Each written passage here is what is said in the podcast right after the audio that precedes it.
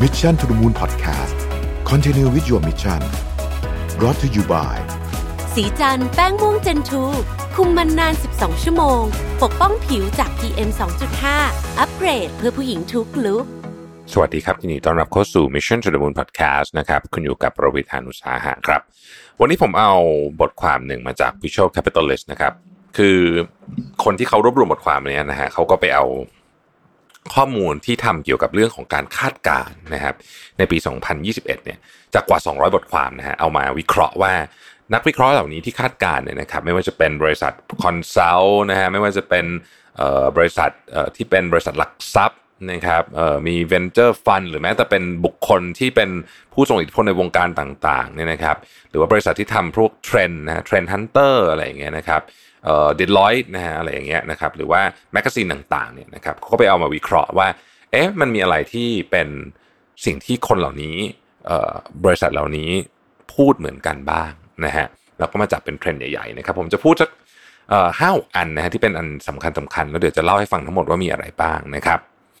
อันแรกเนี่ยนะครับที่เกี่ยวกับเรื่องของเทรนด์ที่เขาบอกว่าปี2021เนี่ยมาแน่นอนเนี่ยนะเขาใช้คำว่า ESG ก็คือว่า Environmental Social and Corporate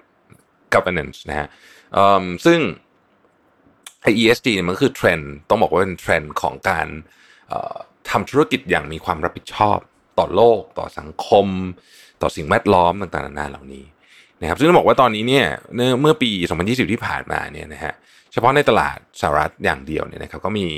นักลงทุนเนี่ยใส่เงินเข้าไปในธุรกิจที่ทำแบบเนี้ยถึงประมาณ 27,000 ล้านเหรียญสหรัฐแล้วเขาบอกว่าเงินก้อนนี้เนี่ยมันจะใหญ่ขึ้นเยอะมากนะครับ NASDAQ เองก็บอกว่า ESG นี่เป็น one of the hottest trend นะเป็นเทรนด์ที่น่าตื่นเต้นที่สุดประมาณนี้นะครับ Fidelity นะฮะบอกว่า ESG and climate funds have outperformed conventional funds throughout 2020 ก็คือกองทุนนะฮะที่เป็น ESG แล้วก็พวก climate ต่างๆนะที่เน้นเรื่องของการลงทุนในธุรกิจที่เกี่ยวข้องกับสิ่งแวดล้อมเนี่ยนะครับทำผลงานได้ดีกว่ากองทุนแบบดั้งเดิมนะฮะแล้วก็ Society General นะครับบอกว่า the global green transition theme will continue to gather momentum ก็คือก็ยังคงเป็นเทรนด์ที่จะต้องไปได้ไปต่อนะฮะก็คือเป็นสิ่งนี้เป็นอันที่คนเห็นร่วมกันนะเพราะฉะนั้นเนี่ยนักลงทุนนะครับก็ต้องดูเรื่องนี้ด้วยคนที่ทำองค์กรนะฮะก็ต้องดูเรื่องนี้ไว้ด้วยนะครับ อันที่สองครับ China has a strong 2021 นะฮะปี2020เนี่ยก็ทุกคนก็สะบักสะบอมนะฮะแต่ว่าประเทศจีนก็ยังมีตัวเลข GDP เป็นบวกให้เห็นได้นะครับปี2021เนี่ยนะฮะหลายสาเหตุนะครับประเทศจีนเองเนี่ยควบคุมโควิดได้ค่อนข้างจะอยู่หมัดพอสมควรนะฮะปี2021นะฮะเป็นปีที่มีการคาดการณ์นะครับค่า GDP เนี่ยนะฮะของจีนเนี่ยนะครับจะอยู่ที่บวก 8.4% นี่คือค่ากลางนะฮะค่ากลางของ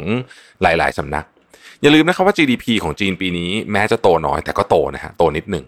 เพราะฉะนั้นนี่เป็นการโตจากฐานที่ไม่ได้หดตัวลงนะฮะแปลว่าคือประเทศอื่นนะปีหน้า GDP ก็โตแต่โตจากฐานที่หดตัวลงส่วนใหญ่มีจีนเนี่ยครับที่ไม่ได้โตจากฐานที่หดตัวลงเพราะฉะนั้นปี2021เนี่ยจะเป็นปีที่จีนเนี่ยโหต้องเรียกเป็นผู้นำเลยนะฮะในการพาเศรษฐกิจโลกฟื้นนะครับสโคปบอกว่าปี2021เนี่ยการฟื้นตัวของเศรษฐกิจจะเกิดขึ้นจากประเทศจีนนะครับ UBS บอกว่าเช่นกันทำนองเดียวกันนะฮะคือตอนนี้เป็น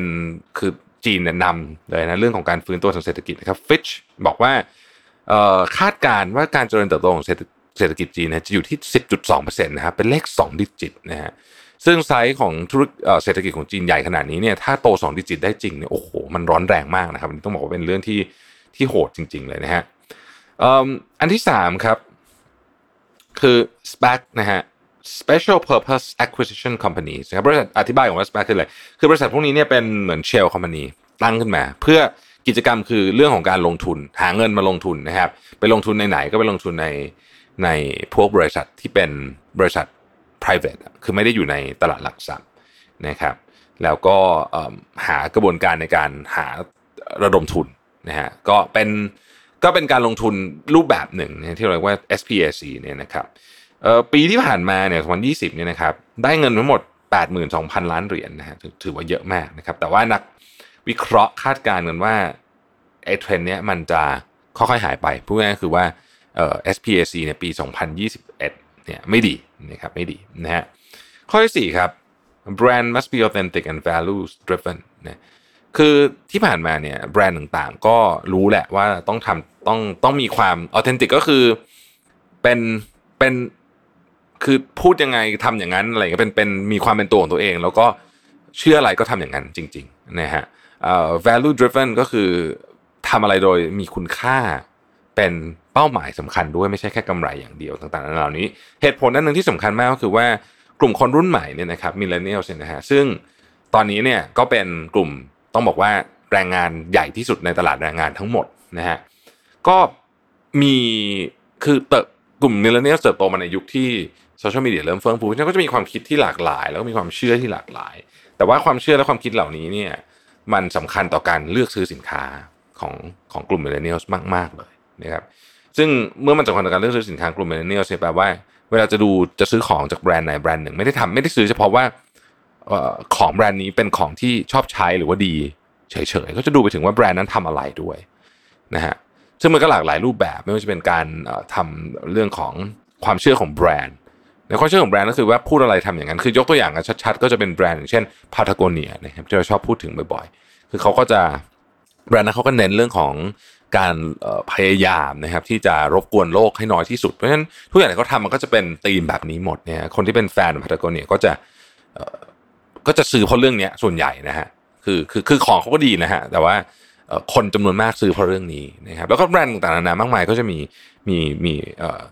ความออเทนติกแบบนี้นะฮะลูกค้าจะชอบมากนะครับเทรนด์ฮันเตอร์บอกว่าแบรนด์ในอนาคตเนี่ยมันจะเกี่ยวข้องกับ personal growth คือการเจริญเติบโตของตัวลูกค้าเองด้วยเพราะฉะนั้นเนี่ยคนที่เข้าใจเรื่องนี้เนี่ยนะครับก็จะเขาพยายามทำเรื่องของ value driven มากๆนะครับ McKinsey ก็บอกเหมือนกันบอกว่าไม่ใช่เฉพาะคนซื้อของนะคนทำงานก็เหมือนกันคนทำงานเนี่ยอยากทำงานกับบริษัทที่มี purpose นะครับแต่คำว่ามี purpose กับ value driven พวกนี้เนี่ยมันมีการตีความได้หลากหลายแต่รวมๆเนี่ยผมเชื่อว่าเราพอจะเห็นภาพนะว่ามันคือเหมือนกับมีความหมายสิ่งที่ทำอยู่มีความหมายนะฮะแล้วก็เป็นตัวตนที่แท้จริงนะฮะประมาณนั้นนะครับข้อถัดไปนะครับชีวิตออฟฟิศจะไม่เหมือนเดิมอีกต่อไปโดยเฉพาะในโลกตะวันตกอันนี้ผมขอแถมให้นิดนึงแล้วกันนะโดยเฉพาะในโลกตะวันตกนะคือในปีที่ผ่านมาเนี่ยนะครับ2020เนี่ยโลกเราเนี่ยได้ทำการทดลองครั้งใหญ่ที่สุดอันหนึ่งก็คือการทดลอง work from home นะฮะซึ่งปกติเนี่ยมันไม่ได้ทำใหญ่ขนาดนี้สเกลมันใหญ่มากนะฮะเรา work from home กันมาสลับกันมาเนี่ยตั้งแต่เริ่มทำเนี่ยก็หลายเดือนแล้วนะครับบางประเทศก็จะเกือบปีอยู่แล้วเนี่ยนะครับมันเป็นการทดลองว่าอะไรปรากฏว่าเอ้ยมันมีงานบางส่วนที่ทำได้จริงๆทำได้เยอะด้วยอาจจะดีกว่าด้วยนะครับได้รับการพิสูจน์แล้วว่า work from home อาจจะไม่ต้อง work ทุกวันบางคนก็ไปออฟฟิศ 2-3 วันอย่างเงี้ยแต่มีบางวันที่ทำได้บ้างเพราะฉะนั้นเนี่ยวิธีคิดเรื่องของออฟฟิศพื้นที่ก็จะเปลี่ยนไปนะฮะเรื่องของตัว infrastructure ที่เป็นดิจิทัลเนี่ยพวกนี้ก็จะเปลี่ยนมันถูกเร่งความสำคัญขึ้นมานะตัว Digital Transformation นะครับแล้วก็พื้นที่ในออฟฟิศเนี่ยก็ถูกคิดใหม่นะคิดใหม่ Deloitte บอกว่า The post-COVID-19 workplace will shift from a place where people work to a place where teams meet, socialize and connect ที่ทำงานใน2021นะครับ post-COVID อ่ะนะหลังโควิดเนี่ยจะเปลี่ยนจากที่ที่คนมาทำงานกลายเป็นที่ที่คนมาพบเจอกันนะฮะมาพูดคุยกันนะครับมาเชื่อมต่อกันต่างๆนานาเหล่านี้นะครับEnterprise Project บอกว่า organizations will increase focus on what matter most นะ work done instead of hours work องค์กรเนี่ยจะโฟกัสกับสิ่งที่สำคัญที่สุดคือสิ่งงานที่ทำได้ไม่ใช่จำนวนชั่วโมงที่คนนั่งอยู่ในออฟฟิศแล้วก็ and mission accomplished instead of task completed แล้วก็งานสำเร็จไม่ใช่แค่งานที่เสร็จไปเป็นเรื่องๆเนี่ยนะคือทำงานให้สำเร็จไม่ใช่แค่เสร็จเพราะฉะนั้นพื้นที่ความหมายคำว่าออฟฟิศจะเปลี่ยนไปไม่ได้หมายความว่าเราจะใช้ออฟฟิศน้อยลงนะฮะแต่ผมเชื่อว่ามันจะเปลี่ยนรูปแบบหรืออย่างน้อยที่สุดเนี่ยข้างในเนี่ยมันจะเปลี่ยนไปนะฮะข้อต่อไปครับจริงๆก็มีความต่อเนื่องกับข้อเมื่อกี้พอสมควรเนี่ยนะครับข้อ6นะครับ individuals and employers start taking wellness seriously นะฮะมันนี่ control บอกว่า a lot of focus will be on wellness aspect of office buildings คือตอนนี้เนี่ยเรื่องของ wellness นะฮะคือมันก็แปลความหมายได้เยอะนะครับว่า wellness ตั้งแต่สถานที่ทำงานที่มีพื้นที่มี สามารถทำงานได้อย่างสงบนะครับเป็นจนถึงกระทั่งสวัสดิการต่างๆพวกนี้เนี่ยมันคิดเป็น wellness ได้รวมๆหมดฟิตเนสนะฮะห้องอาบน้ำอะไรพวกนี้เนี่ยก็ถือว่าเป็น wellness ได้นะครับหรือว่าสภาพการทำงานที่ปลอดภัยเชิงจิตวิทยาอันนี้ไม่ได้เป็นสถานที่ละแต่เป็นนโยบายต่างๆอะไรต่างๆพวกนี้เนี่ยก็ถือเป็น wellness เหมือนกันนะเขาบอกว่าตอนนี้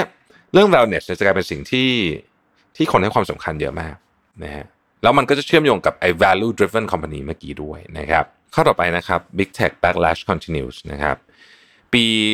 2020ที่ผ่านมาเนี่ยบริษัทเทคขนาดใหญ่นะฮะเว้น Microsoft คนเดียวเนี่ยนะฮะของฝั่งตะวันตกคือฝั่งฝากของสหรัฐเนี่ยโดนต้องบอกว่ามีเรื่องในการที่จะพยายามจะฟ้องร้องในต่างๆเนี่ยนะฮะมากมายนะซึ่งเราก็ได้เล่าไปในพอดแคสต์ในตอนก่อนหน้านี้บ้างแล้วนะครับยุโรปก็โดนนะฮะยุโรปก็โดนนะครับ Big Tech ฝั่งจีนก็ไม่รอดเหมือนกันนะฮะ Big Tech ฝั่งจีนเนี่ย Alibaba and Group นะฮะแล้วคงจะแล้วไม่รู้ว่าจะไปถึงไหนเนี่ยนะครับก็ถูกจับตาโดยรัฐบาลกลางเหมือนกันนะครับสิ่งที่คือคนพูดถึงเรื่องนี้เยอะมากนะครับตัว Visual Capitalist บอกว่าธีมที่คนพูดตรงกันแล้วกันเขารวบรวมมา3ข้อนะฮะอันที่1นะครับอันที่1เขาบอกว่า regulator นะคือภาครัฐเนี่ยจะทำการรับรองว่าขู่ต่างๆนานาเยอะแยะมากมายนะครับแต่ว่ามันก็จะไม่ได้มีอะไรที่แบบรุนแรงถึงขนาดเป็น worst case ที่คิดกันในตอนแรกนะฮะข้อที่2ฮะนี้น่าสนใจเขาบอกว่า Facebook เนี่ยน่าจะถูกแบ่งออกเป็น3บริษัทอย่างน้อยก็คือ Facebook Instagram แล้วก็ WhatsApp ที่คำถามก็คือว่าแบ่งแล้วไอ้เจ้าของเหมือนเดิมเป็นยังไงครับมันอย่างงี้ฮะมันอาจจะมีการแชร์ข้อมูลกันได้ไม่เหมือนเดิมซึ่งเนี่ยมันก็ทำให้ความแข็งแกร่งเหมือนที่เขาพยายามจะแบ่งตัว Ant Financial นะฮะอารมณ์คล้ายๆแบบนั้นนะครับอันที่3ก็คือ companies will proactively change their business practice and look for ways to settle quickly ก็คือหลายบริษัทเนี่ยจะยอมเปลี่ยนวิธีการทำงานของตัวเองนะครับเพื่อที่จะไม่ต้องมีเรื่องมีราวกับภาครัฐนั่นเองนะฮะหรือ Ventures นะฮะบอกว่า we believe Google and Amazon will take Apple's lead in proactively adjusting business practice นะฮะ to soften the threat of regulation ก็คือเขาเชื่อว่า Google กับ Amazon เนี่ยจะเป็นคนนำแล้วกันนะฮะที่จะทำให้การทำงานเนี่ยมันเปลี่ยนวิธีไปเพื่อที่จะลดแรงปะทะกับภาครัฐนะครับแล้วก็มีการบอกว่าปี2021เนี่ยจะเป็นปีแห่งคำว่า settlement เลยคือเป็นปีแห่งการเราจะได้ยินแล้วในข่าวอ่ะ settlement ก็คือตกลงกันจ่ายเงินเท่านี้500ล้านเหรียญนะเรื่องนี้จบอะไรแบบนี้นะเขาบอกปีนี้รับรองเห็นกันเพียบเลยนะฮะแล้วก็อย่างนึงน่าสนใจคือว่า Silicon Valley เนี่ยก็มีความเป็นเขาใช้คำว่า identity crisis นะฮะคือตัวตนของความเป็น Silicon Valley ซึ่งถือว่าเป็นจุดศูนย์กลางของเทคเนี่ยจะเริ่มหายไปเหมือนกันเพราะตอนนี้มันไปประเทศอื่นบ้างไปอะไรบ้างเนี่ยนะครับดีลใน Silicon Valley ของพวก Venture Capital เนี่ยคือมันจะมีเว็บนึงชื่อ Pitchbook นะเขาจะรวมดีลต่างๆเนี่ยบอกว่าปีที่ผ่านมาเนี่ยนะฮะดีลใน Bay Area นะฮะบริเวณนี้เนี่ยลดลงมาถึง 20% นะครับเยอะที่สุดเป็นประวัติศาสตร์โควิดก็อาจจะเป็นส่วนหนึ่งนะฮะแต่ก็แน่นอนว่ามีเรื่องอื่นเข้ามาด้วยนะครับก็จะเป็น2เรื่องที่ Tech Company ต้องเผชิญนะฮะเรื่องสุดท้ายนะครับก็บอกว่าก็คือเรื่องโควิดนะว่ามันจะจบเมื่อไหร่นั่นเองนะคือตอนนี้นี่มันก็มีคนทำซีนาริโอเยอะมากนะครับว่าโอเคถ้าไม่มีปัญหาอะไรเลยนะฮะวัคซีนไปเต็มที่เนี่ยจะเป็นยังไงนะถ้าติดนู่นติดนี่จะเป็นยังไงนะครับอย่างไรก็ดีเนี่ยนะฮะคนส่วนใหญ่เชื่อว่านะคนส่วนใหญ่เชื่อว่า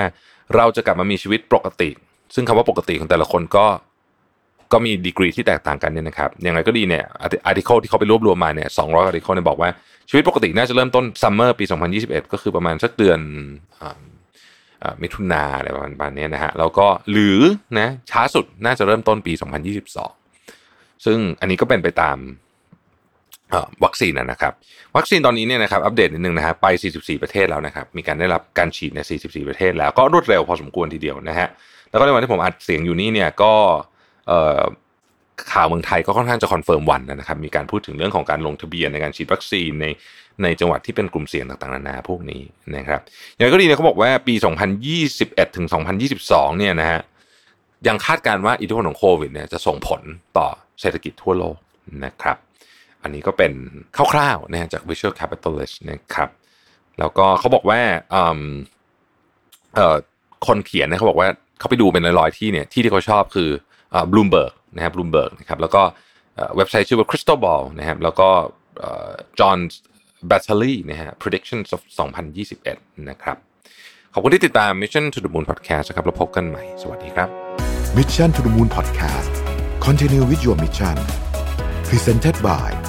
สีจันแป้งม่วงเจนทู